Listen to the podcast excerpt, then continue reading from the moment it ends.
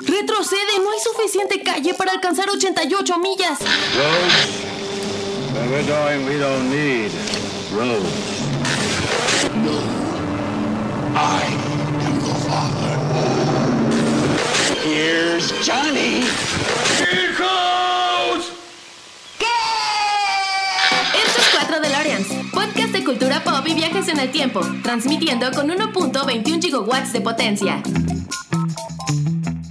Hola a todos, bienvenidos al episodio número 154 de 4 DeLoreans. Muchísimas gracias por escucharnos. Un recordatorio, como cada semana, que se unen las redes de 4 DeLoreans, 4 con número DeLoreans, así como se escucha. Y pues bueno, que nos dejen por ahí un like, un comentario. Si nos están viendo ahorita en YouTube, que le den a la manita así para que el video siga cobrando notoriedad y no nos deje relegados hasta el fondo. Y bueno, también ya saben que un comentario en YouTube nos ayuda un montón. Y también, pues ya saben que estamos en las plataformas de podcast de su preferencia. Así que si nos están escuchando en formato de audio, déjenos estrellitas o como sea que se califique en dicha plataforma para que también el proyecto siga, siga creciendo.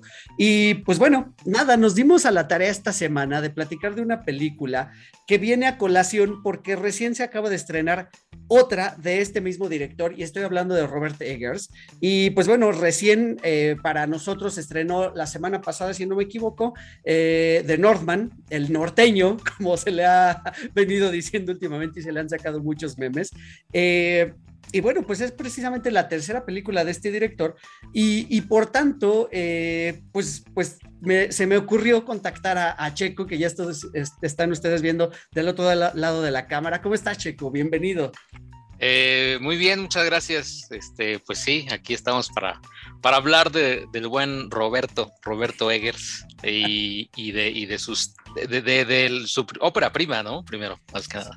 Sí, sí, sí, en realidad eh, me puse, me di a la tarea de contactar a Checo porque él puso un tweet eh, en, eh, hace unas dos, tres semanas más o menos, donde pues preguntaba cuál era favorita para el público, si, si The Lighthouse o The Witch. Eh, que son sus dos primeras películas hasta el momento, aunque me causa curiosidad que su primera película, The Witch, que es de la que vamos a hablar hoy, es del 2015, y luego The Lighthouse salió hasta 2019, o sea, tardó bastantito en, volver a sacar una película, y pues de, de The Lighthouse a The Northman, se tardó otros sus buenos tres años. Entonces, me parece que es un director que se toma su tiempo para los proyectos que está haciendo. Y creo que eso se ve en el proyecto, se ve que es algo trabajado y que no está improvisando en lo que está haciendo. ¿Qué te parece eso de los lapsos de tiempo que, que se está tomando para sus producciones? Eh, me, me, gusta, eh. me gusta, pero además, ¿sabes que También creo que ahí, ahí está, o sea, y esta extraña coincidencia de, bueno, al menos en los estrenos, no, no sé qué tanto en, cuando las estén produciendo, pero según yo es al mismo tiempo, eh, de Jordan Peele y Ari Aster uh -huh. y Robert Eggers, los tres estrenan, o sea, han estrenado su primera película, su segunda y su tercera el mismo año. Eh, o sea, eh, este año viene Nope de uh -huh. Jordan Peele y uh -huh. la, la, nueva de Ari Aster. Y ya tuvimos de Norman, pero, pero es curioso, o sea, pero sí creo que los tres se toman su tiempo. Sí, y que además es esta nueva ola de directores de, voy a entrecomillar, terror, eh, como, como new, new Age, new, new terror, este, pero regresando un poquito al terror clásico, ¿no? Dejando de lado ese terror de jumpscares o este, ese terror de... de como, pues sí. como el de So, como de juego macabro y hostal y esas cosas, ¿no? Ajá, sí, totalmente, totalmente. Para, para irse por un terror un poquito más clásico, más basado en el suspenso, eh, seguramente muy influenciados por Alfred Hitchcock y hasta cierto punto hasta un poco hipster, ¿no crees? Sí, incluso no sé si, bueno, llegaste a ver la nueva de Scream. Ajá, sí. Que claro. eh, es un, eh, o sea, normalmente los mencionan mucho como estos, como, como este nuevo terror, It Follows también, ¿no? Como este terror eh, sí, hipster, ¿no? Así inteligente, eh, para, para, para públicos más avanzados, no sé, una cosa así, donde ellos, o sea, la misma Scream se burla, porque es como precisamente decías, Scream viene de, del género slasher, del género pop, del género eh, divertido, del terror, donde ah, vamos al jumpscare, vamos a esto, y, y, vienen estos nuevos directores donde dicen, bueno, ok, ya, ya no está tan padre, o sea, no, no que no esté tan padre, sino ya tuvieron su momento, ya como el meme, ¿no? Ya, ya se divirtieron los niños, es momento de que de, los adultos. Sí, sí, coincido, coincido. La verdad es que ahora esto también conlleva otra parte que pues ahorita todo el público, sobre todo el público amante del terror, está acostumbrado más bien a ese otro terror más, vamos a llamarle más pop, más de, de jumpscare, más de, de, musiquita intensa y de pronto bu. Eh, y cuando se han vendido, sobre todo las primeras películas de estos tres directores, se vendieron como terror. Eh, creo que fue a lo mejor un error de marketing o no, bueno, porque el marketing llevó a la gente a las, al, cine y muchos salieron con cara de qué demonios acabo de ver. Y me atrevo a decir que muchos salieron también molestos porque no les entregaron lo que les habían vendido las campañas publicitarias. Sí, quizá, quizá yo creo el más pop en esas tres primeras películas de los tres. O sea, el más pop era Jordan Peele con Get Out. O sea, fue, fue, fue la, la, la, más como divertida, con chistes, tenía humor, etc.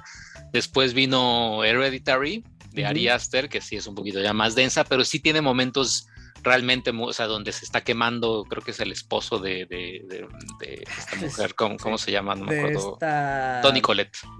correcto. Tony Colette, donde se está quemando, o sea, como tiene, tiene momentos así como que dices, ay, güey. Y después, hasta el final, La Bruja, que ya es más, esa sí es más de autor, mucho menos el jumpscare, ni casi no salen cosas como de que digas, ay, güey, salvo salvo una, ahora sí que una bruja adulta, una bruja anciana, como a la mitad de la película, pero rapidísimo.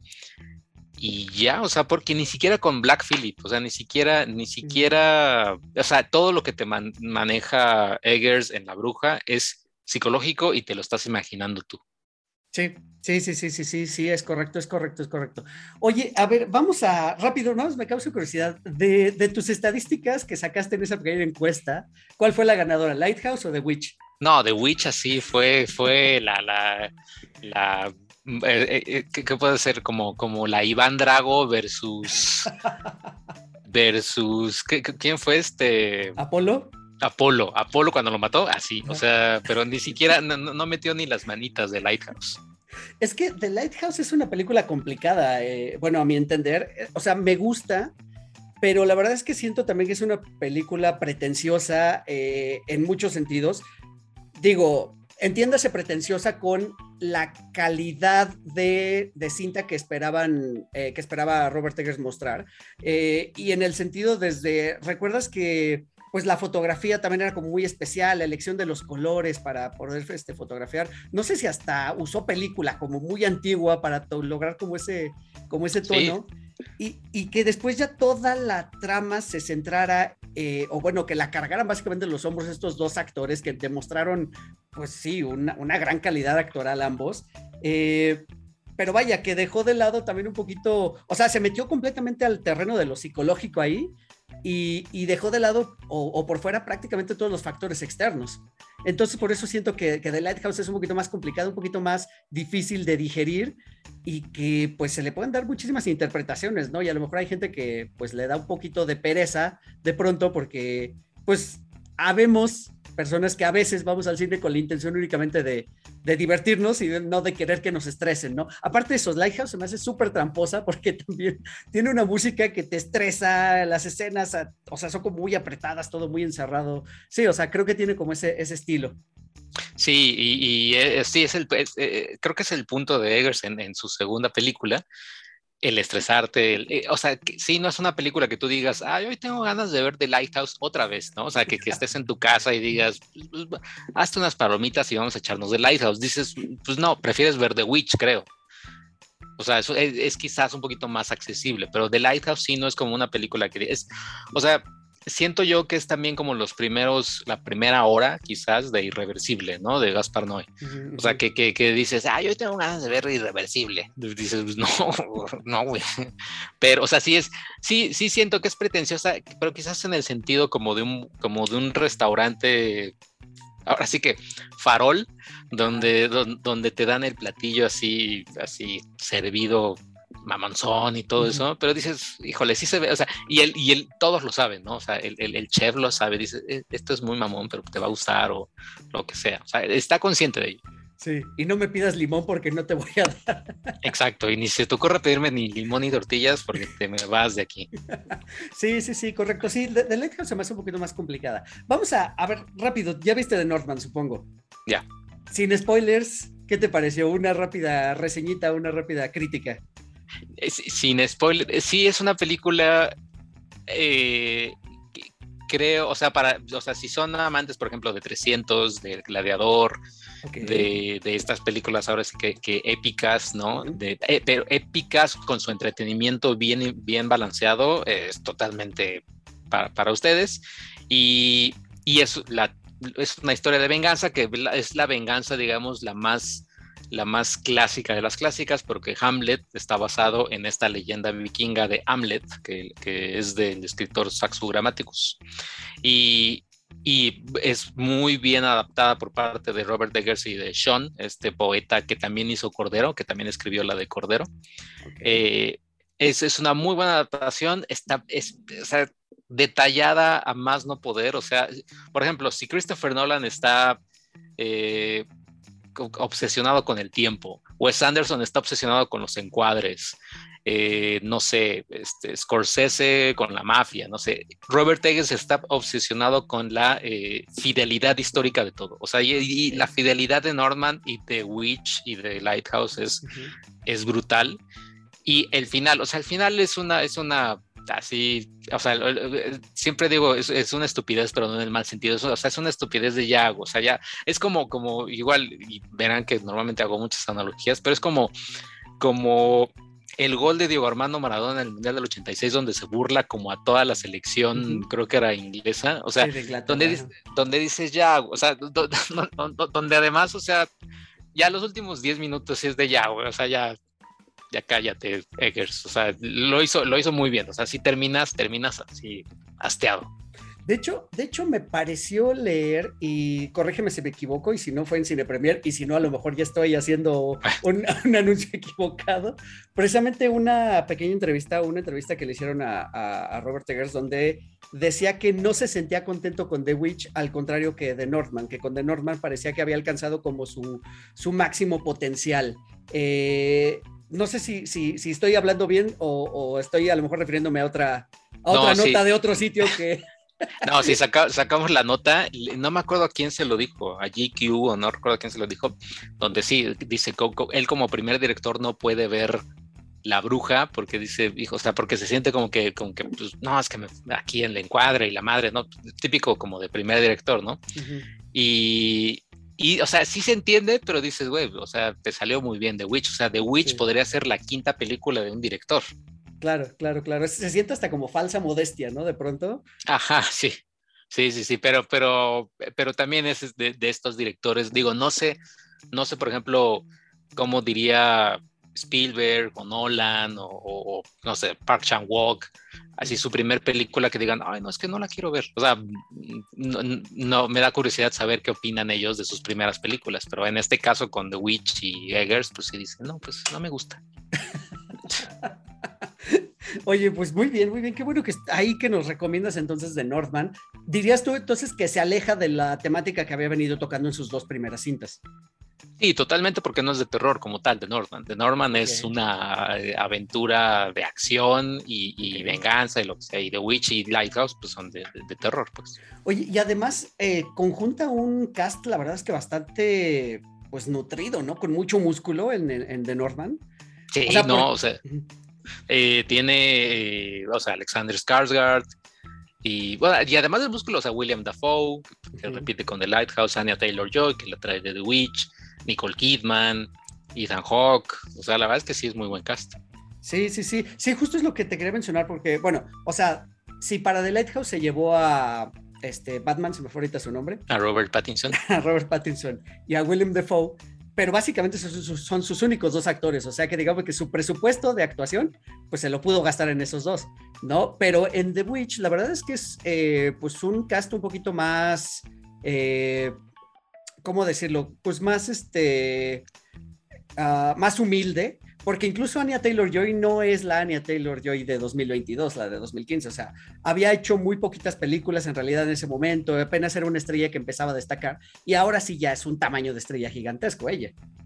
Sí, de, hecho creo que sí fue como, o sea, habría tenido como tres participaciones antes Anya Taylor Joy y digamos que fue su primer protagónico. Creo que tenía 19 años en The Witch y, pues cargó la película ella sola, ¿no? O sea, se, acompañaba de, estos dos actores, los, papás, la mamá que sale en Game of Thrones, no recuerdo el nombre de la actriz, y el papá, que no recuerdo si también sale en Game of Thrones. Eh, que ellos dos, eh, como, como dato curioso, repiten y, tienen un pequeñito papel en, en, The Northman, pero, pero salen ahí en, eh, ellos dos también, pero y ellos muy buenos también, o sea, de, antes. Sí, fíjate que sí, tienes razón, los dos salen en, este, en Game of Thrones, ella se llama Katie Dickey y es eh, Liza Arin, una mujer bien loca y desquiciada. Y bueno, pues aquí en The Witch también es una mujer bien loca y desquiciada. y él se llama Ralph Inson. Y él es, eh, él es como un personaje muy secundario en Game of Thrones. De hecho, sale muy poquito, creo que en la segunda o tercera temporada. Es como uno de estos de los, de los hijos del hierro de, de, Iron Sons. Este, sale muy poquitito, pero bueno, tiene como una personalidad muy marcada, ¿no? Y sobre todo la voz. O sea, una voz como muy fuerte. Este, pues sí, la voz, eh, él sale en The Green Knight. No sé si ya la viste, la de con este Dev Patel. Dev Patel, sí. Y él es de Green Knight, o sea, él, la voz es ah, ¿en serio? es de este actor y ese es un, también es un vocerrón, es que sí, él, él, tiene un vocerrón de bárbaros. Sí, sí, sí, sí, sí, sí, coincido, coincido. Oye, ah, perdón, puedo escuchas que estemos abriendo tantos este, y tantos paréntesis antes de entrar en tema, pero es que, eh, pues así se ha dado un poquito la charla, pero es que mencionaste ahorita Lamp. Eh, Lamp es otra película que también de nuevo se, ven, se vendió como en esta nueva ola New Age de terror, esta ola hipster también de terror yo la vi y no puedo evitar decir que no me gustó. La verdad es que me aburrí muchísimo. Pero veo, que a ti te gustó. Bueno, eso sospecho. Porque aparte tú eres amante del terror en todos sentidos. Sí, amante del terror y, también puede entrevistar a, Numi Rapaz y al director. El director es, es Johansen, se Johansen, no recuerdo cómo se llama. Y, y sí, y, algo de lo que él me dijo también es que, o sea, le costó, le costó, él no quería mostrar uno al, cordero, o sea, al, cordero bebé con forma humana, no lo quería mostrar en el tráiler, porque sí, el tráiler lo ves y te vende, te vende como dices, puta, esto es de terror bueno, ¿no? Y no, o sea, sí, no, es, es, una, es, una, es un drama sobre, sobre la paternidad, por así decirlo. Sí, sí. Pero, sí. pero sí tiene, tiene, o sea, tiene que, o sea, hacia su final, y al final, los últimos tres minutos de la película, sí es ya el momento como que más shock. Pero, pero sí, entiendo que se haya vendido así como de, oh, el cordero. Y... es que fíjate que esa película arranca muy bien, eh, The arranca muy bien con una cámara en primera persona. Eh, de algo que sucede por ahí, no les quiero hacer spoilers si no la han visto y si tienen ganas de verla, pero después de eso ya no sucede nada, o sea, ya vemos a ellos lavando trastes, ellos comiendo, ellos ordeñando a las ovejas, ellos, o sea, incluso cuando una vez que aparece, esto sí no es spoiler, como dice, se mostró el tráiler, este, una vez que aparece este bebé cordero, eh, o bueno, este bebé cordero con forma humana, eh, pues también no vemos nada de eso, ¿sabes? O sea, ellos bañando al bebé, ellos dándole de comer al bebé, ellos vistiendo al bebé, o sea, Dios mío. Y sabes qué, sabes qué también, yo creo que por eso ahorita que lo mencionas, sí es de este tipo de cine contemplativo y es que eh, él, el director, tomó eh, eh, tomó clases o fue a la universidad de Belatar. Belatar, para quien no sabe, es un director que es, contemplativo, tiene películas de 7 horas, creo que una de 14, este, y es contemplativo de la historia de, un pueblito en Rusia, 7 horas blanco y negro, así, ¿no? Uno de estos directores, uno de estos profesores es Carlos Reigadas, el mexicano. Ah. Y. Y él le encanta, o sea, al director le gusta mucho el cine también de Carlos Reigadas, y Carlos Reigadas eh, dice que leyó su guion y toda la cosa, y que le gustó, y, la madre, eh, eh, que no vio la película, que no, hasta, hasta ese momento no había visto Cordero, pero, pero que sí, o sea, él siente, el director sentía que pues, no era como el cine de Carlos Reigadas, porque pues, tiene estos elementos este, también fantasiosos, pero, pero sí, o sea, sí, ahorita que me lo estás contando así, sí tiene esta onda de Reigadas de cocinemos, lavemos, vamos, a, haremos el campo, pasemos el perro, sí, sí tiene esas cosas. Sí, sí, porque incluso cuando parece que va a llegar el mayor o uno de los conflictos, lo estás esperando y lo estás esperando y lo estás esperando, se te olvida que lo estás esperando y nunca llegó ese conflicto. Sí, ¿qué estaba esperando? Justo, sí, es, es prácticamente el final donde ya se, se, desenreda el nudo Pero también eso es, es, es, como cara de Krusty en el meme, así con el cigarro así caído.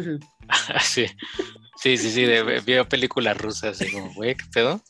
Sí, correcto, correcto. Pero bueno, ahí está. O sea, si ustedes son gustosos de ese tipo de cine un poquito más contemplativo, pues ahí está Lamp para que la vean. Eh, digo, yo debo, debo volver a repetir que a mí no me gustó. Este, debo repetirles eso sí que no me gustó. Me aburrió un poco y no es larga, o sea, creo que dura no. menos de las dos horas, pero aún así se me hizo eterna. Sí me quería yo sacar los ojos, así como meme de, de Mickey Mouse. Ajá. así tal cual. Oye, eh, por último, ahora sí, les prometo, último paréntesis antes de entrar al tema de The Witch. Y es que, si ustedes recordarán, la última vez que Checo nos visitó aquí en Cuatro de Lorenz, hablábamos sobre Godzilla y este y porque teníamos en puerta también la película de Godzilla contra, contra Kong. Eh, incluso hablamos de la del 54, 56, no recuerdo el año de la, 54, la primeritita. Ajá, la primeritita donde precisamente Godzilla le mete su brócoli a, Sí. a- más bien Kong le mete su brócoli a Godzilla para que no le dispare su rayo. Eh, y bueno, la verdad es que me quedé con la duda de qué, qué opinaste de esa película. Ya, ya una vez que la viste, ya a toro pasado, porque fue del año pasado, este, parece, parece que fue de esas películas que regresó a la gente al cine en medio de esta pandemia, que todavía estaba como entre lo más fuerte. Pero quisiera saber tu opinión. ¿Qué, te pareció Kong versus Godzilla o Godzilla versus Kong? Eh, me, gustó, me gustó obviamente la parte tal cual de los madrazos, creo que está muy bien, o sea, es, es- es espectacular y verla, haberla visto en el cine eh, fue toda una experiencia, sobre todo después de la pandemia y demás. El problema de Kong contra Godzilla es el mismo problema que casi traen todas las películas de, de- casi todas, ¿no? La verdad es que hay unas que se salvan y también un poquito las de Kong, las de Kong, las de Kong no tanto, los humanos, o sea, lo- los humanos como que te valen madres, así es como de, güey, o sea, ya no, no quiero ver la historia de, de- de- ahora sí, otra vez, Alexander Skarsgård estaba ahí, este, Isa González, y es como, ah, o sea, este Demian Bichir, Sí. es como de, mm, o sea, ya, ya cuando empiezan otra vez los madrazos y que se van a la, a la, a la- a esta, no recuerdo el nombre de la tierra, esta como de la otra gravedad donde está King Kong y demás. O sea, todo eso, todo eso está padre. Y la pelea y Mechagodzilla y todo eso está increíble. Justo. Los humanos sí es como, "Ah, puta madre. O sea, ese, ese fue mi, mi único problema con la película. Y sobre todo cuando sale Millie Bobby Brown, ¿no? Es- Oh, eh, creo ajá. que eso es lo peor, si es así de no ma- O sea, y sobre todo que escondámonos aquí y, y es justo donde está Mechagodzilla y es como de no, güey. O sea, Sí. y, y luego los chistecillos que se arman ahí sobre, o sea, pero estaba también el niño este, el de Deadpool, no recuerdo cómo se llama, ujú.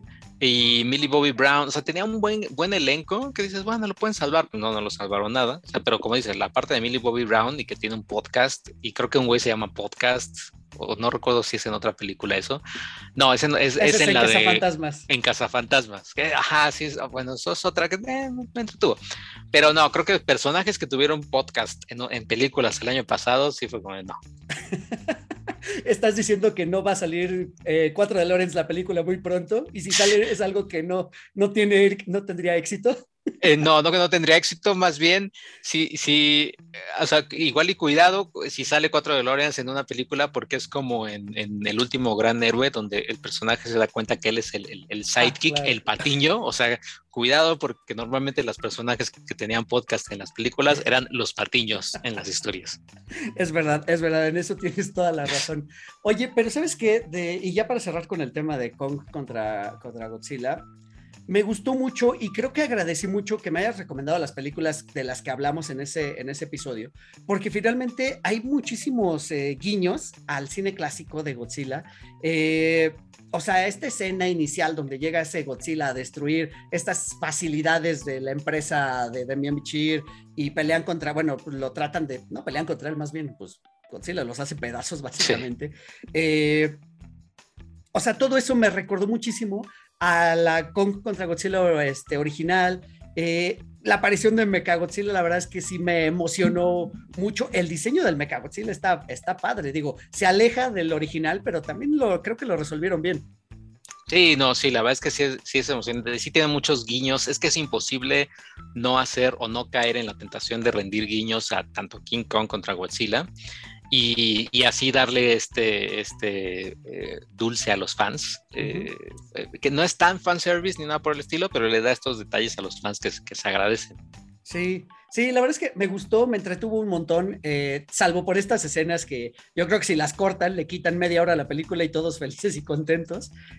Porque dices, todo lo demás estuvo bien. Creo que hasta Isa González está bien. O sea, eh, sabe, se muere en algún punto, a nadie le importa, pero está bien, o sea, hace bien su trabajo de pronto también. Entonces, creo que fue una, una, una buena película y pues fue, fue también como un pequeño este, distractor, ¿no? Del año pasado cuando creímos que veíamos la luz al final del túnel, ahí saben que, que siempre no, entonces esta, esta película ayudó, ayudó bastante. Ahora sí, entremos en el tema. Disculpen ustedes esta introducción tan larga. Eh, y vamos a hablar de The Witch película que sale en el 2015, ya lo, lo estábamos diciendo en un momento, de, de Robert Eggers, y que la verdad es que quisiera volver a, a tocar ese, ese tema de cómo se vendió y qué fue lo que vimos. O sea, volvió a venderse de nuevo una película porque todo lo que sea terror en México vende un montón, tiene muchísimo éxito. Cualquier película que se llame La posesión o que incluya Ajá. el diablo o que algo de un muerto o incluso brujas, todo eso vende aquí en México. Entonces, evidentemente, pues, y, yo estoy hablando desde nuestro lado, desde cómo la vimos aquí, porque no sé cómo la hayan vendido en los Estados Unidos, pero me imagino que fue, o bueno, en el resto del mundo, me imagino que fue una campaña muy similar, ¿no? A, vamos a ver esto que es de terror. Y de pronto empieza la película y sí vemos ambientes muy bonitos, muy tristes, muy melancólicos, una fotografía hermosa, pero empieza la película y empieza sin pasar como nada, nada, nada, nada, nada, nada. De pronto una pequeña cosita por aquí, de pronto el, el, hecho que desata todo lo demás, pero como que todo es muy simbólico. ¿A ti qué te pareció ese contraste de lo que vendieron contra lo que nos entregó la cinta? Pues creo que, creo que yo vi el trailer y, y sí, o sea, lo, lo, la, la, la referencia más cercana que tenía de alguna película de una bruja era la bruja de Blair, que y incluso más la primera, o sea, porque obviamente vi La Bruja de Blair 2 y el proyecto de La Bruja de Blair, que también habían salido antes, pero más siempre se me quedó el recuerdo de La Bruja de Blair, del proyecto de La Bruja de Blair. Claro. Y, y, al ver ahora esta, como que sí me transportó a esa sensación que tenía de ver, de ver la, la, la película del proyecto de La Bruja de Blair, pero, o sea, pero sí me atrapó un poquito, o sea, sí al inicio me atrapó, sobre todo porque creo que a los 15, 20 minutos es cuando, es cuando desaparece el bebé, cuando uh -huh. Annette Taylor está jugando con el bebé, y, y, desaparece, pero, pero sí, como dices, creo que después la película es como de, ay, pues se pierde el bebé, pero pues, y, pero pues bueno, ni modo, ¿no? La, así es la vida. Y, y como que no pasaba, sí. o sea, como que, como que empieza, o sea, empieza este a, a coserse de, de, una forma muy lenta la trama, pero aún así es, es, es o sea, creo que está jugando con esa, es, ese momento tenso, o esa, sí, esa, esa tensión, ese suspenso de señalamos todos a Anya Taylor Joy y todo el mundo le decía a toda su familia, es que eres una bruja, eres una bruja, y, y, y ella, no, no soy una bruja. O sea, creo que eh, está preparando ese momento para, digamos, el clímax final, pero sí, es, sí, sí, a, o sea, a mí me estaba gustando porque además creo que no, no sé si a ti o a los podescuchas les pase cuando vas al cine, digamos un sábado en la tarde, y yo recuerdo haberla visto un sábado en la tarde, como que, como que es de esas películas, o en mi caso, a pesar de que hubiera estado lento y demás, o sea, tal cual me envolvió y sí me hizo olvidarme de, de, pues, todo, ¿no? Y, y, y, y, sí, o sea, no, no, me, no importaba nada, estaba como que muy, muy clavado en la película. Y no es que eso no me pase con las películas, me pasa seguido, pero, es, pero ese es un recuerdo que tengo muy marcado, como de, pues, órale, o sea, si, si me dijeras regresar otra vez a ese momento específico para verla porque un sábado en la tarde, diría, órale, va. O sea, porque, porque sí, y he visto otras películas sábado en la tarde que, eh, bueno, va. Pero en esta sí, o sea, sí, sí me transportó, pues. Sí, digo, en ti causó ese efecto, pero llegaste a escuchar opiniones de gente de así de ¿qué es esto? ¿Qué estoy viendo? O no sé si alguien que se haya salido, pero sí de así de aquí no pasa nada. Sí, o sea, sí, pero un poquito más tarde. Eh, yo tengo una sobrina, normalmente eh, es, tiene ya, es, es, hija de mi prima, así que es, es, grande, tiene 28, no sé. Y ella la toma mucho como medida de, medida de la audiencia en general, Okay. Porque, porque a ella también le gusta mucho el terror y esa cosa, pero, pero le gustan, le gustan medio malonas. el conjuro 3. Eh, ajá, o sea, o sí, sí, sí me dice así unas como, ya, bueno. bueno, el punto es de que cuando le dije, oye, ¿viste la bruja? Ah, sí, la vi, está de hueva y no sé qué. Dije, sí, típico. O sea, vaya, sí, es como, como, o sea, ella, es la, ella la tomo como medida de audiencia en general, porque, porque si no, no, o sea, le gustan mucho las de Rápidos y Furiosos. A mí me gustan mucho las de Rápidos y Furiosos, pero, pero pues lo entiendo. O sea, vaya, eh, eh, cuando ella me dijo eso, dije, ah, sí, entonces seguro a mucha gente no le gustó. No la vi, por ejemplo, a, veces quería ponérsela a mis papás, la de la bruja, pero dije, no, o sea, en 20 minutos se van a dormir y no, bye. Así que, así que no, o sea, sí, sí, sí, sí, entiendo y sí, sí escuché varios comentarios así como de, no. Y bueno, ya de Lighthouse, pues ni se diga. Sí, sí, sí, correcto. Y es que creo que es eso, o sea, fue como la, insisto, la, la mercadotecnia nos vendió una cosa y terminó entregándonos otra la, la, película, que no lo desecho para nada, o sea, la película la verdad es que a mí me gustó un montón, me, me gustó muchísimo también cuando la vi. Recuerdo también esa, esa sensación que tienes de verla y cómo te envuelve. Eh, yo no la vi en el cine, la verdad es que no sé por qué razón se me escapó y no, no la vi en el cine. Después un tiempo después la, descargué, como suelo de pronto descargar los estrenos que están más o menos recientes, y la vi aquí en casa, y la verdad es que me, o sea, sí me atrapó, a pesar de que la vi en una pantalla evidentemente no tan grande como una del cine, sino en la mejor pantalla que pueda tener uno, uno en su casa, eh, con un audio pues medianamente respetable.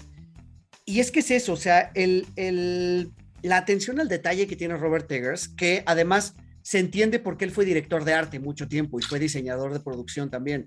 Entonces, se nota que es primordial para él todo esto, o sea, desde, desde los vestuarios, desde la fotografía, lo decía yo hace un ratito, que es muy triste y es muy evidente porque también se hizo, o tengo entendido que se hizo mucho con luz natural. Entonces realmente esperaban con los momentos del día adecuados para poder fotografiar y encima de eso le daban un tratamiento ya en la postproducción para hacerla como con tonos mucho más grises, medio azulados, colores muy fríos, que sí, definitivamente transmiten desesperanza, ¿no? Y si, si fuera un viajero en el tiempo, yo, si yo tuviera mi DeLorean ahorita, diría, no, pues en mi vida me voy a parar en el siglo XVII, porque esto se ve muy triste, como que no, no hay futuro, ¿no? Y, y lo decías tú hace un momento, cuando el bebé desaparece, que es parte de lo que desata el, el nudo en la trama, pues sí, ¿no? Siglo XVII, bueno, los hijos van y vienen. Al ratito hacemos otro y ya, ¿no? No pasa nada. Eh, pero se siente eso, se siente completa desesperanza. Pero entrando un poquito en la trama, me gustaría saber qué piensas de esto. ¿Recuerdas, o si recuerdas bien la, la película, a la familia la expulsan del pueblo?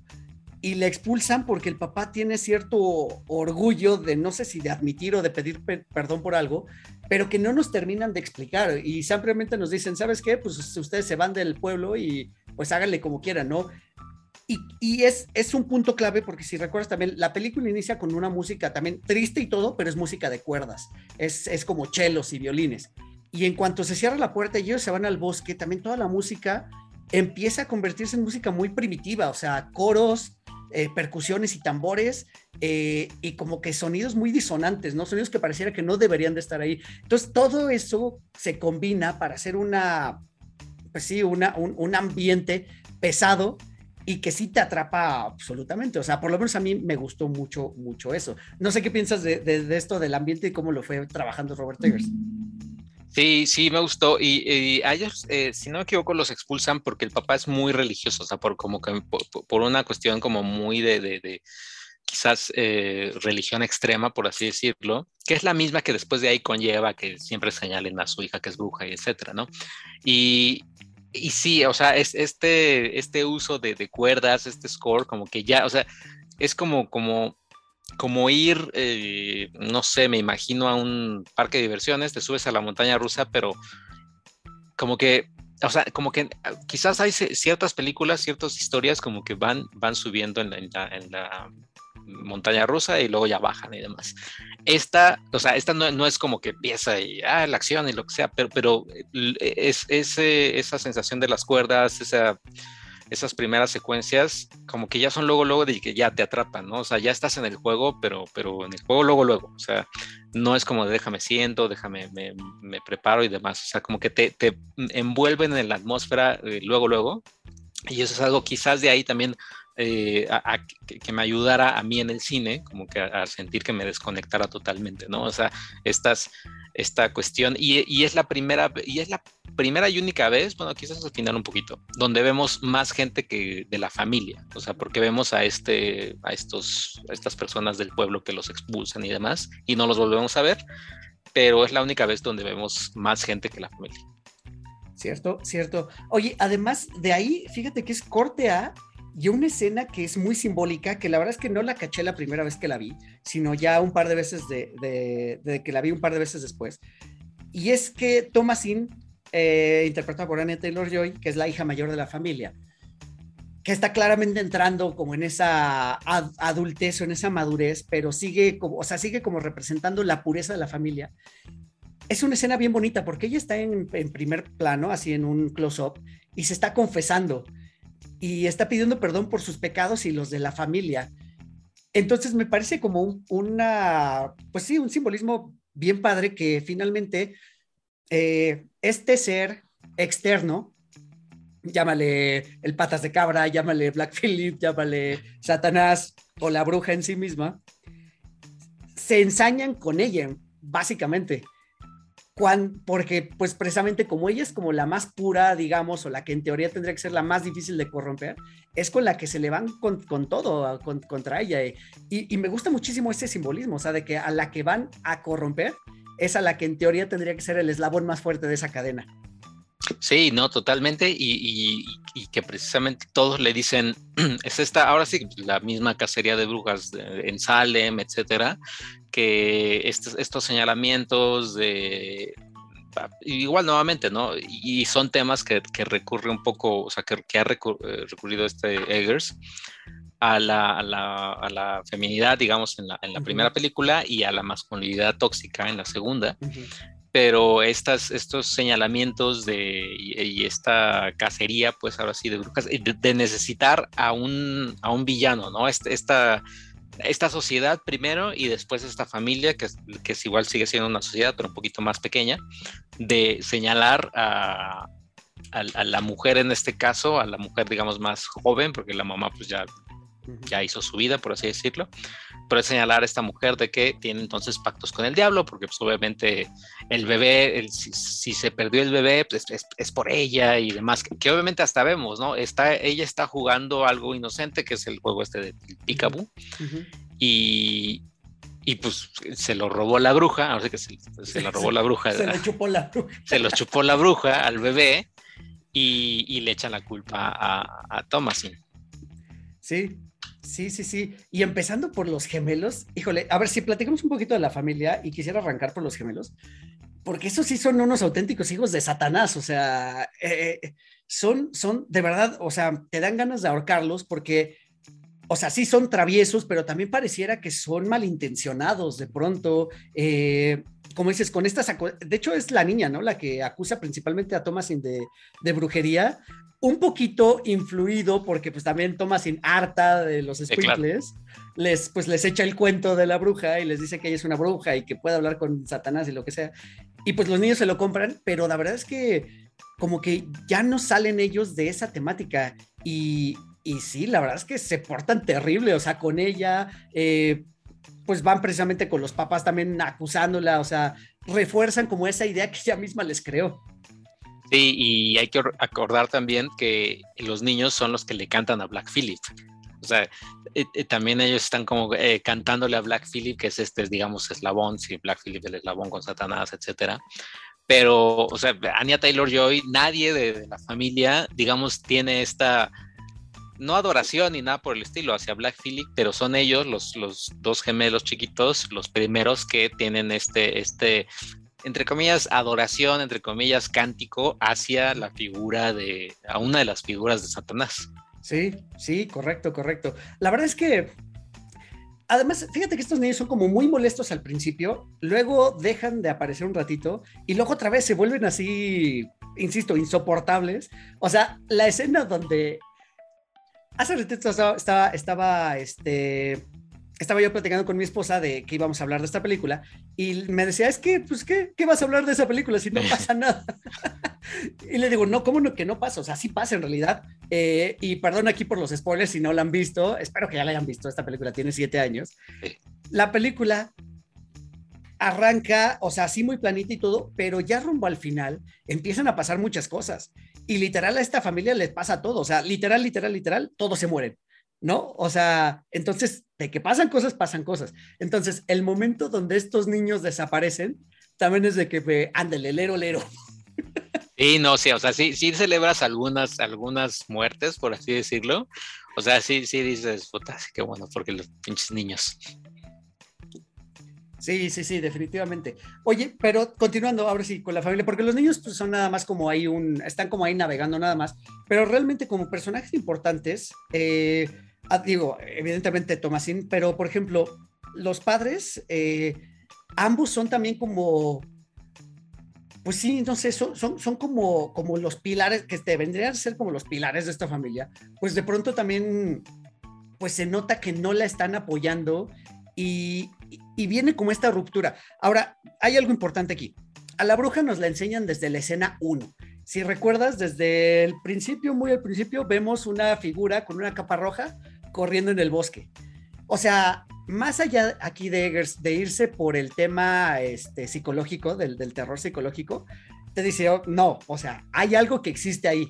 No sabemos si es humano o es sobrenatural, pero hay algo que ahí está y todo el tiempo está presente. Muchas de las otras escenas que les pasan a los personajes tienen que ver a lo mejor ya con esta con este miedo que se les va infundiendo poco a poco, todo a raíz de la desaparición del, bebé, pero sabemos que sí hay algo que los está acechando, ¿no? Digo, la bruja la vemos muy poquito, tres o cuatro veces, pero sí la vemos. O sea, no es a lo mejor mencionabas tú el proyecto de la bruja de Blair, donde en ningún momento vemos a la bruja tangible. Y tampoco es una película que se, que se valga de lo espectacular como para este, mostrarnos a este personaje. O sea, no es, no es este Ay, ¿cómo se llama las de los Warren? Dije ahorita el nombre. ¿El conjuro? El conjuro, ¿no? Que también tiene una bruja, pero que sí se vale de mostrarte a la señora, este, cadavérica, etcétera, etcétera. Sí, no, no, eh, sí, aquí, aquí la vemos muy poco. Sí, vemos también, o sea, la vemos incluso, o sea, sí, sí, no la, o sea, cuando la, o sea, la vemos poco, la llega a mostrar, pero no la muestra así de, ay, mira, bu, sino, sino incluso, incluso hasta una versión joven, digamos, de la bruja, que es la que besa al, a Caleb. A Caleb y, le pasa su maldición y lo que sea. Eh, que como dato curioso, si no me equivoco, Robert Eggers dijo que era el primer, o sea, eh, era el primer beso del niño, o sea, que, que, que, era el primer beso que daba un niño, que daba el niño a, esta, a esta chica, que la chica, bueno, que la, chica que hace de la bruja, si no me equivoco, es modelo, pero es modelo onda de Victoria Secret, una cosa así.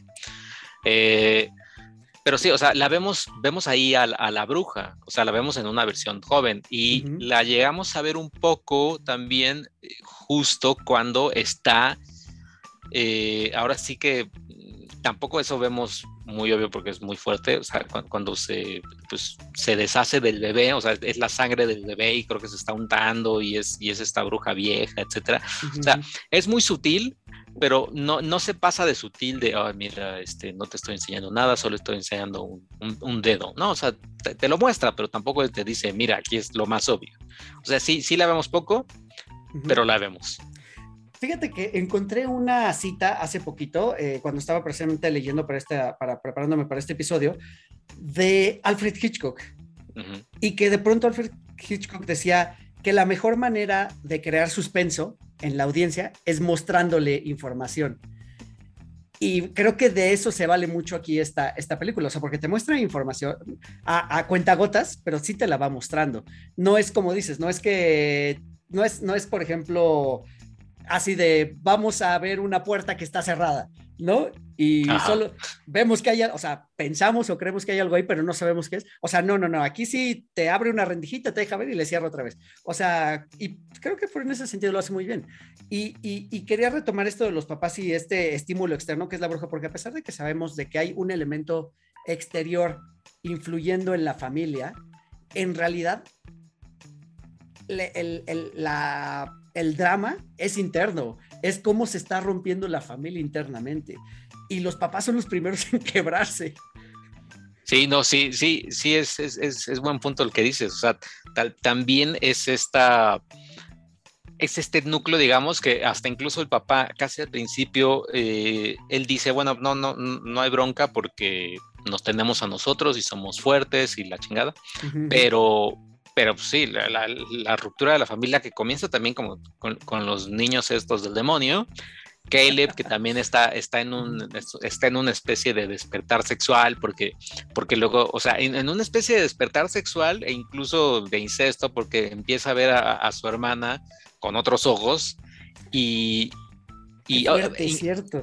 Incluso, o sea, es, que me atrevería a decir que incluso, es que no sé dónde leí esto, pero eso fue hace mucho.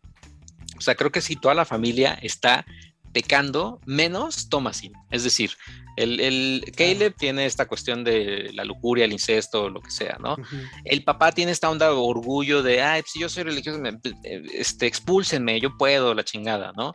Eh, los niños estos que también tienen esta pequeña cierta eh, adoración a Black Phillip, eh, estoy tratando de, de, acordarme de un poquito de, si la mamá tiene algo, pero creo que todos, cada, cada uno de ellos tiene un pecado, o sea, como que sí está, está reforzado un pecado en ellos, menos Tomasín, que es que todos ellos son la, señalan que es una bruja. O sea, es como, como, sí, como dices, esta, esta familia que se está cayendo a pedazos, y la única persona que dices, como decías, que tiene esta, esta inocencia, pero además tiene esta, esta, esta fuerza interna, etcétera, no, o sea, no puede con todos estos, estos ataques. Claro, claro, fíjate que sí, qué interesante esto que, que mencionas, y porque en realidad prácticamente todos ellos, a la hora que tienen su fin, es como muy poético también porque tiene que ver con lo que estás mencionando. O sea, al papá, después de que igual, el papá tiene una costumbre muy rara, que es cuando algo sucede, a manera de evasión, va y se pone a cortar leña. Y si, te, si recuerdas, hay muchísimas escenas de él cortando leña, cortando leña, cortando leña, y vemos cómo junto a la cabaña se van apilando los, los troncos cortados después de que se confiesen estas escenas finales y que se, como que se empieza a desatar ya el, conflicto, el, bueno, más bien el nudo ya para llegar a la conclusión, y que Black Phillip me lo, me lo, este, me lo cornea. Sí. Va y se estrella contra la, pues, la zona donde él estaba acumulando la madera y toda la madera le cae encima también, ¿sabes? O sea, es como otro simbolismo de, o sea, estabas evadiendo todas tus, no sé, culpas, responsabilidades, este, obligaciones o cualquier, tomar acción para solucionar algún problema, pues ahora se te vienen encima, ¿no? Y te aplastan, o sea, por eso está bien padre esta película también, ¿no?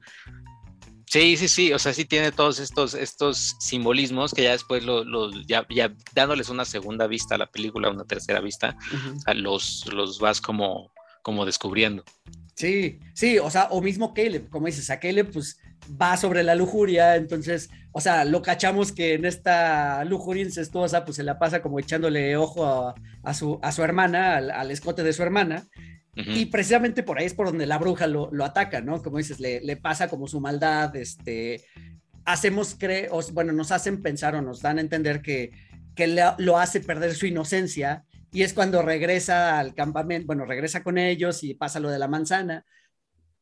Y esa escena donde, la verdad es que esa escena es fuerte, donde él muere, o sea que literal empieza a hablarle a la Virgen. Ah, este, hoy es, es, tremenda y muy buena actuación del niño. O sea, digo, para ser un niño de, ¿qué te gusta? 13 años, la verdad es que, la, o sea, esa, esa escena la sostiene él muy, muy bien.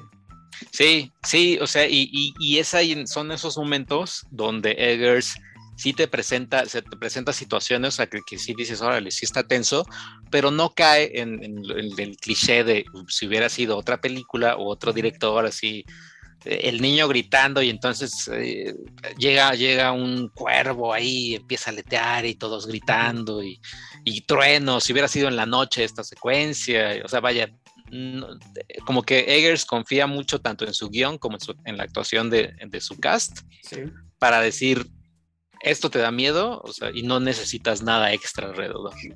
Cierto, cierto. Fíjate que un poquito de esas escenas de la que sí se vale como de, y podríamos llamarla como la de las más espectaculares, es precisamente esa, donde están los niños, creo que incluida Tomasin, no lo recuerdo bien, están encerrados como en el granero o bueno, en esta especie de corral y, y, y de pronto por fuera se escuchan como pasos eh, ¿sabes? Y risas de pronto, y pareciera que es la bruja, ¿no? La que está como acechando alrededor. La verdad es que, o sea, me, causa eh, curiosidad porque alguna vez cuando yo iba a la escuela nos mandaron a hacer un cortometraje y pues, ¿por qué no decidimos hacer un corto de terror? Y, igual, hicimos una escena, pues, similar, ya sabes, o sea, cámara al centro y, gente corriendo alrededor de una casita, de una cabañita que había en el bosque, así pegándole a las paredes, o sea, es como una escena un poquito clásica de las películas de terror, pero creo que es de lo más, eh, digamos, más cliché que tiene en general la película, o sea, porque de ahí ya viene a otra de esas partes donde nos muestran a la bruja, a lo mejor ya anciana, que es cuando está eh, como ordeñando a la, cabra, pero que está la bruja desnuda, o sea, la verdad es que sí, sí da miedo, ¿no? Y voltea y se ríe, los niños gritan, o sea, todo es una confusión, diría Homero Simpson. Sí, sí, no, sí, sí, sí da miedo, o sea, sí, sí Eggers utiliza estos, o sea, estos elementos que no, es que no sabría, no sabría decir si, si juegan a favor o en contra de la película en el sentido de, está jugando con, la idea, o sea, estamos viendo el cuerpo de, una mujer anciana, de, una actriz anciana, y te da miedo, pero entonces, o sea, entonces puedes caer, caer en, este, en este mensaje complicado de, o en esta estigmatización de, la, edad avanzada, ¿no? Ah, esta edad avanzada, miedo. O sea, sí no sé si lo está haciendo adrede o no, o, o qué, porque ahorita no recuerdo el nombre de esta película de terror que habla, que son tres mujeres, que es madre, hija y una y la nieta. Eh, se estrenó hace el año pasado, no recuerdo el nombre, pero que hablaba sobre también sobre el tiempo, sobre tal cual la, vejez. Ah, ya sé cuál, es buena, me gustó. Sí, sí, sí, no recuerdo ahorita el nombre, pero, pero sí, o sea, sí, sí se, se, vale Eggers de estos elementos, pero no sé si es algo eh, como, como un recurso fácil o no, o qué, o sea, vaya, pero, pero, pero vaya, el, motivo, pues, la, la, acción de esto es que te genera miedo y te genera miedo. Sí, sí, sí, sí. Coincido, y porque además también, eh, digo, en esta estigmatización de la imagen eh, arquetípica de la bruja, pues eso es lo que nos enseñan, ¿no? O sea, generalmente la bruja que te da miedo es, empezando desde Disney, ¿no? Con la bruja de Blancanieves. O sea, es una anciana, este, que, o sea, ya se ve decrépita, como acabada, incluso, pues, hasta mal vestida, o sea, pues vuelve, cae como en ese arquetipo. Como dices, no sé si le juega a favor o en contra en este caso. Eh, no lo había pensado hasta ahora que lo mencionas, porque sí, justo es cuando en esta escena, el, el, único, podría llamarse jumpscare que tiene esta película es ahí, porque la bruja voltea y se empieza a reír, y sí es como que, ay, ay, ay, o sea, como que sí te saca un, un brinquito, ¿no? Eh, sí, no sé, tienes, tienes razón con, con esa escena, es, es, es complicado ser, mejor descifrarla. Puede ser la misma narrativa o, o la misma eh, filosofía o, ajá, eh, alrededor de, lo que es la bruja, ¿no? De la figura de la bruja, porque normalmente también todos entendemos, o vaya, los cuentos nos han enseñado que las brujas, o una de dos, o son jóvenes y bellas, o son ancianas decrépitas, pero no hay un punto medio. ¿Por qué? Porque cuando, cuando son ancianas decrépitas, necesitan entonces el, sacrificio humano, necesitan eh, para regresar a la juventud y la belleza. O sea, que, esto ya lleva, ya lleva un poquito hacia el final, donde vemos este círculo de brujas, pero todas ellas jóvenes, delgadas y demás, porque pues probablemente ya hicieron todo su, ritual para recuperar esa juventud. Cierto, cierto, muy a Hocus Pocus, ¿no? De Disney, precisamente. exacto. Sí, sí, fíjate que ya enfilándonos hacia, el, hacia la conclusión precisamente, aquí ya viene algo que también no sé bien qué lectura darle, porque pues una vez que ocurre como toda esta matanza, o sea, que prácticamente toda la familia está perdida, o sea, ya los papás muertos, los, los niños desaparecidos, Caleb también muerto, este, los gemelos desaparecen, ¿no? Sin dejar rastro, o sea, no se sabe qué, pasó ah. con ellos. Igual se los chupó la bruja, afortunadamente, porque eran unos demonios. Y pues Thomasin se ve como, como desesperada y desamparada porque literalmente lo perdió todo. Eh, hay un, eh, esta escena es bien bonita casi al final donde pues ya ella agarra, se quita como el vestido, como este corset, ¿sabes? Como, como esta ropa que pues la tenía de cierta forma también, este, como, como aprisionada, ¿sabes? Eh, de hecho, hay escenas donde la mamá le dice, tienes que usar esta ropa porque no queremos que causes lujuria en los hombres. O sea, Ah. todo como muy, muy, muy, este, a una usanza antigua. Se quita este vestido y se sienta en la mesa de espaldas a la puerta y nunca cierra la puerta. O sea, como que dice, ya valió, o sea, me rindo, me doy por vencida, no puedo hacer más. Y sí, literal, o sea, se queda así hasta que anochece y entonces volvemos a lo mismo. Robert Eggers sin valerse de algo espectacular, porque aquí cualquier otro director hubiera hecho que se abrieran las puertas del infierno y saliera un Satanás así con este tamaño desmesurado, ¿sabes? Y no, simplemente se aparece, vemos como en plano, en, un segundo plano muy borroso, a un hombre encapuchado que llega, le susurra unas palabras con una voz muy seductora también, como debe ser la voz de Satanás, y ella firma un, un, pues sí, un pergamino que él trae, ¿no? Como entregando ya finalmente pues su última voluntad. Sí, entregándole, entregándole ahora sí que su alma y, y- y lo, lo que dice, ¿no? Black Phillip, este, te gusta, quieres, quieres tener una vida eh, plena y llena así de, de cosas deliciosas, pues, o sea, te gusta, eh, te gusta como un buen pan con mantequilla, o sea, no recuerdo ahorita cómo bien lo, lo que le pregunta, eh, ahora sí que Satanás, pero, pero sí, lo que dices, la, la voz toda sensual y, Sí. y cuando, cuando finalmente tomas y dice, ay, sí, ya, ya la fregada, o sea, tal cual, sí te firmo y, y va. O sea, y, estas, y esta parte, ¿no? Donde vemos primero la patita de Black Phillip y luego como la patita, este, la- el, el siguiente pie o el siguiente paso de Black Phillip ya es la bota de, de, este, de este Lucifer, por así decirlo. Sí. Sí, pero todo muy sutil, ¿no te parece? O sea, como muy, muy sutil, como decías, o sea, valiéndose de elementos a lo mejor, pues sí, muy, muy, este, eso, de, no mostrarnos el todo, de no, de no enseñarnos el, el hilo negro detrás, pues porque precisamente creo que de eso no se trataba. Creo que lo hace muy bien, o sea, no sé si a lo mejor se descose ahora en The Northman y entonces sí es espectacularidad y aquí no, aquí se valió de elementos muy chiquititos para, pues para mantener ese mismo ambiente de suspenso y de, y de, y de terror psicológico hasta cierto punto también. No, creo que aquí, o sea, creo que aquí está bien y también juega él con lo que, con lo que tenía a su, a su, en su control después del, del presupuesto, pues es un Ujú. presupuesto pequeño y demás. Creo que eh, hay una, hay una frase que dice Guillermo del Toro. Mira, yo no soy tan fan de Guillermo del Toro, o sea, la verdad es que, la- excepto la última película me gustó mucho. Ok.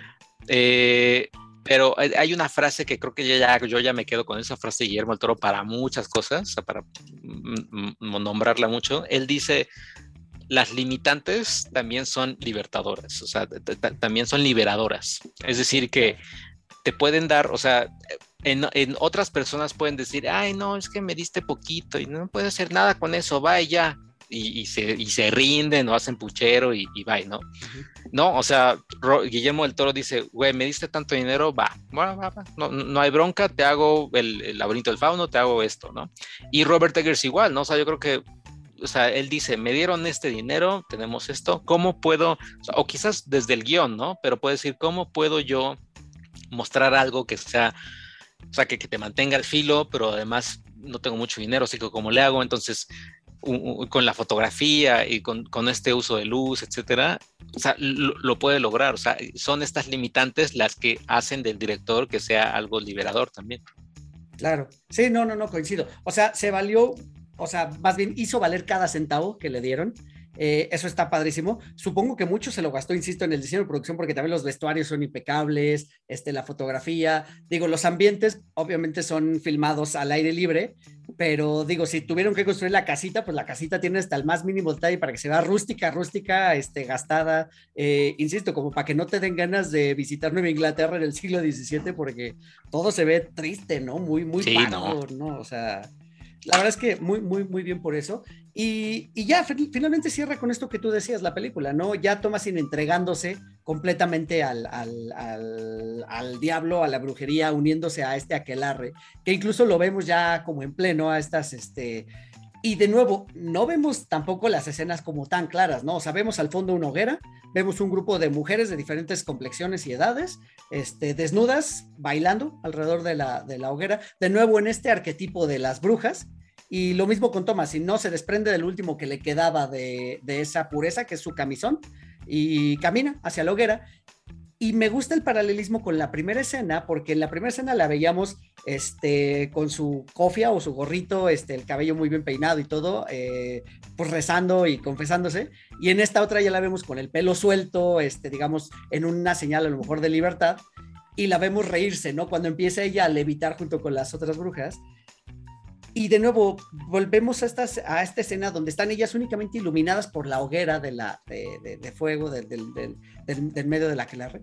Y es súper bonito, ¿no? O sea, y termina y te dan a entender, bueno, pues terminó y, o sea, ahora sí que triunfó el mal, otra vez.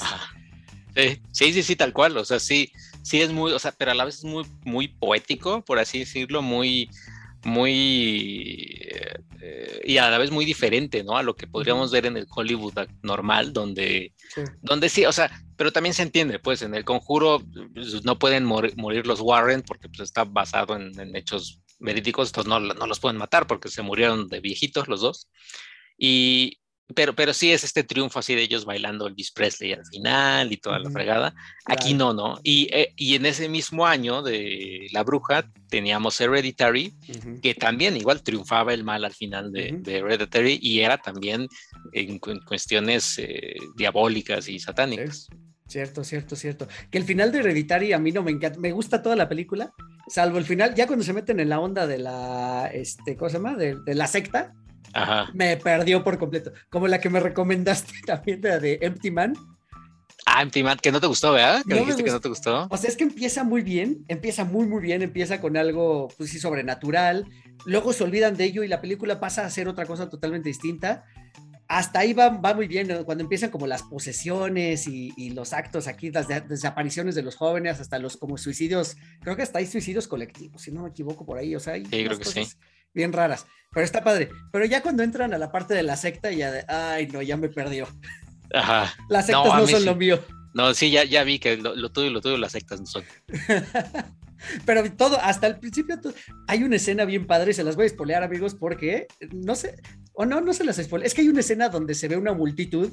Ah, la del bosque. No, esa escena Uf, no tiene, no tiene madre. O sea, sí, sí, es hasta el propio personaje. O sea, es una escena que pasa a la mitad. O sea, y, y, y es, o sea, incluso recuerda un poquito a The Witch, o sea, a, a este uh -huh. final de The Witch, donde, eh, donde tenemos a, a, las brujas, pero en esta, en esta secuencia de, de, Empty Man llega este personaje y ve personas alrededor, pero muchas personas, muchas, o sea, como muchas. 100, alrededor de una, de una gran fogata, y entonces empieza a seguir caminando y las personas se detienen y vuelve a caminar y las personas dan el mismo paso que él. o sea, y empieza él a retroceder y las otras personas empiezan a retroceder. Y cuando él dice, no, no, fuck it. O sea, de, o sea, dice como, no, al demonio me voy. O sea, tú también dices, güey, yo diría eso también, ¿no? Y se pone a correr y todas estas personas también lo persiguen. Y dices, güey, no, no, sí. vete al demonio. Sí, sí, sí, es de las mejores, de las mejores escenas que tiene esa película. La verdad es que sí me dio miedito también. O sea, está, está muy, muy buena esa, esa escena. Y pues bueno, con esto creo que concluimos básicamente The Witch. Espero que les haya gustado esta plática que, que tuvimos. Rápidamente, la película que mencionabas de terror de, es este Relic, se llamó. La Relic. que mencionabas de, de, abuela, madre e hija. Que también esa película como que se...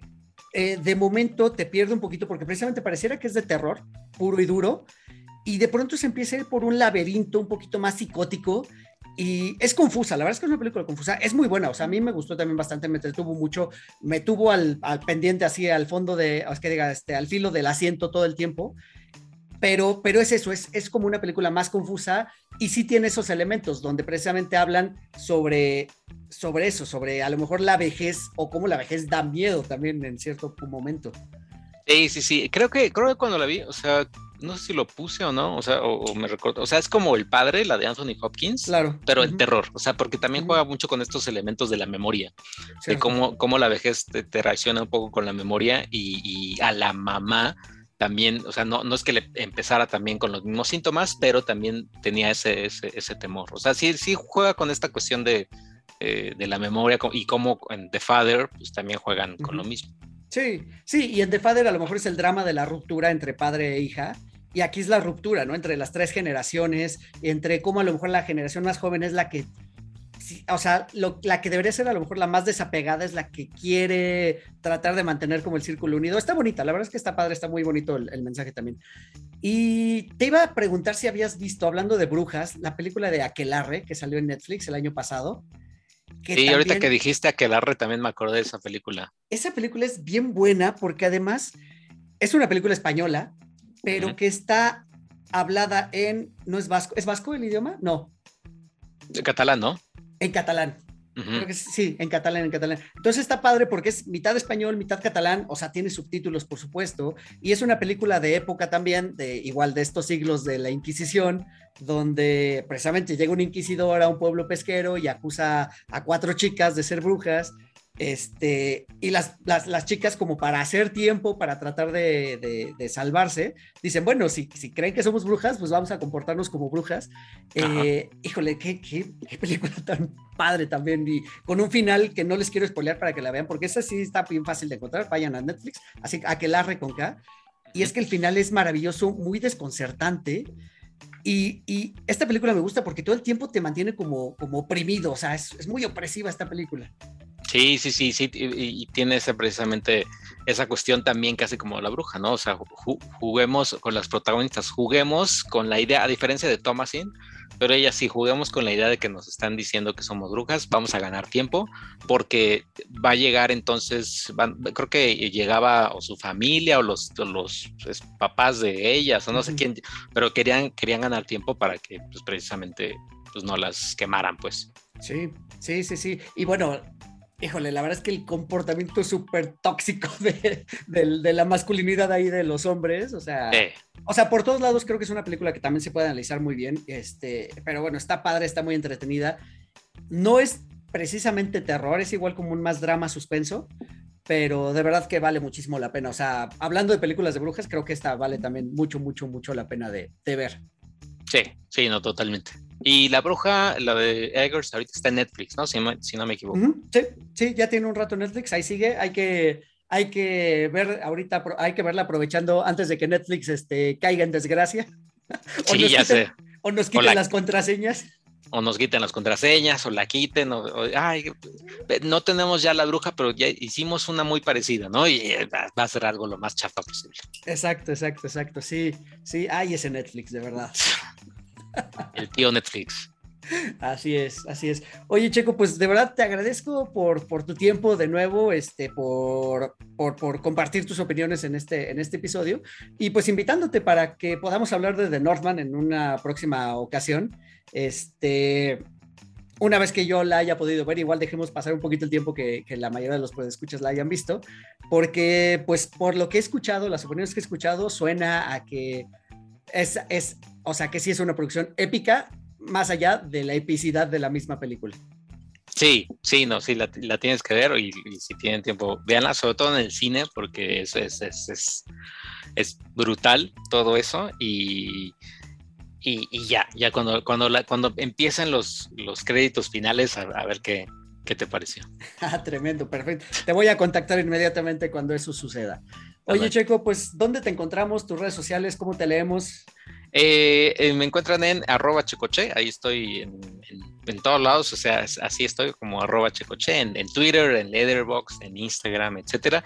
Y pueden, eh, ahí en Cine Premier encuentran, dice la crítica de, de, Nordman y también de la, entrevista con Robert Eggers por, por The Nordman. Ah, perfecto, perfecto. Bueno, pues ahí está para que vayan a leer las entrevistas y la crítica de Checo a Cine Premier. Este, ya saben que yo soy Eric Motelet, arroba Eric Motelet en todas las redes sociales. Las redes de 4 de Loreans, 4 con número de Loreans, así como se escucha. Y pues nada, nos escuchamos el próximo martes. Adiós a todos. Pueden encontrar a 4 DeLoreans en Spotify, iTunes y YouTube. Conducción y concepto, Eric Motelet. Voz en off, Poli Huerta. Siguen escuchando 4 DeLoreans porque el próximo martes voy a enviarlos de vuelta al futuro.